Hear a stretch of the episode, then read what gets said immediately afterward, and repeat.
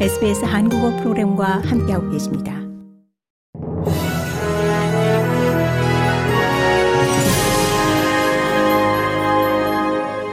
(2024년 2월 13일) 화요일 아침에 SBS 한국어 간추린 주요 뉴스입니다.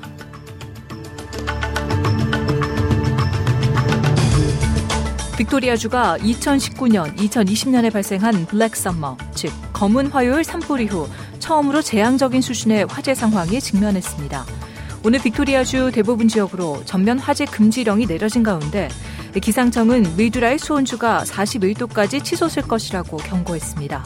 더불어 위머라 지역의 화재 위험 수준도 재앙적, 말리는 극심한 수준, 그리고 그 외 다른 지역은 높은 수준으로 경고되고 있습니다.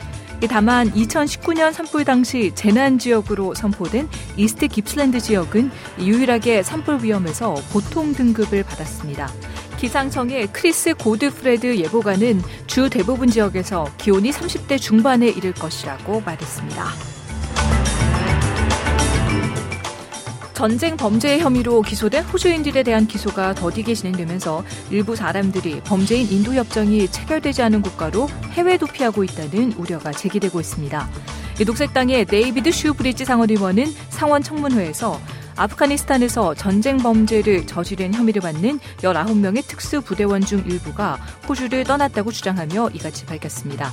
특별조사관실은 다양한 범죄인 인도 관계를 지닌 국가의 개인들을 조사하고 있습니다. 크리스 모라이티스 특별조사국장은 정확하게 조사하고 있는 수가 몇 명인지를 밝히는 것은 거부했으나 호주와 범죄인 인도 관계를 맺고 있을 수도 있고 없을 수도 있는 국가에 있는 사람들을 조사하고 있다고 밝혔습니다. 슈 브리지 상원 의원은 또한 일부 사람들이 용병으로 일한 혐의를 제기하기도 했지만 모라이티스 의원은 이에 대해 알지 못한다고 밝혔습니다. 라파에서 하마스의 인질로 붙잡혀 있던 이스라엘 아르헨티나인 인질 2명을 이스라엘이 구출 작전을 통해 석방했습니다. 하지만 이번 구출 작전으로 팔레스타인 74명이 사망했습니다. 구출 작전은 수개월 동안 이어지는 폭격을 피해 피난간 140만 명의 민간인이 거주하고 있는 가자시티 남부 지역에서 이뤄졌습니다. 이스라엘군의 신베트 안보 서비스와 경찰 특별기동대가 함께 실시한 이번 작전을 통해 구출된 이들은 60세의 페르난도 사이몬 마르만 씨와 70세 루이즈 헤이였습니다. 이들은 이스라엘 전쟁의 도화선이 된 하마스군의 10월 7일 공격 이후 인질로 잡혀 있었습니다. 가자 보건당국에 따르면 지금까지 2만 8천 명 이상의 팔레스타인인이 목숨을 잃었고 6만 8천 명 가까이가 부상을 당했습니다. 한국에서는 비례대표 선출용 위성정당을 만들지 않기로 한 개혁신당의 이준석 대표는 수도권 또는 대구 출마를 예고했습니다.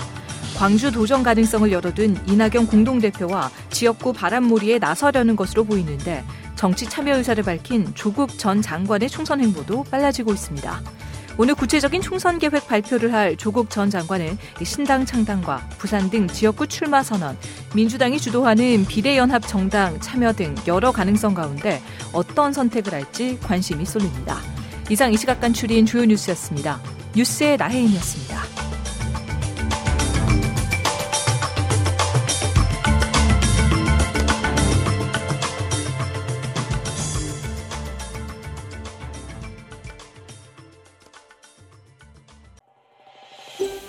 더 많은 이야기가 궁금하신가요?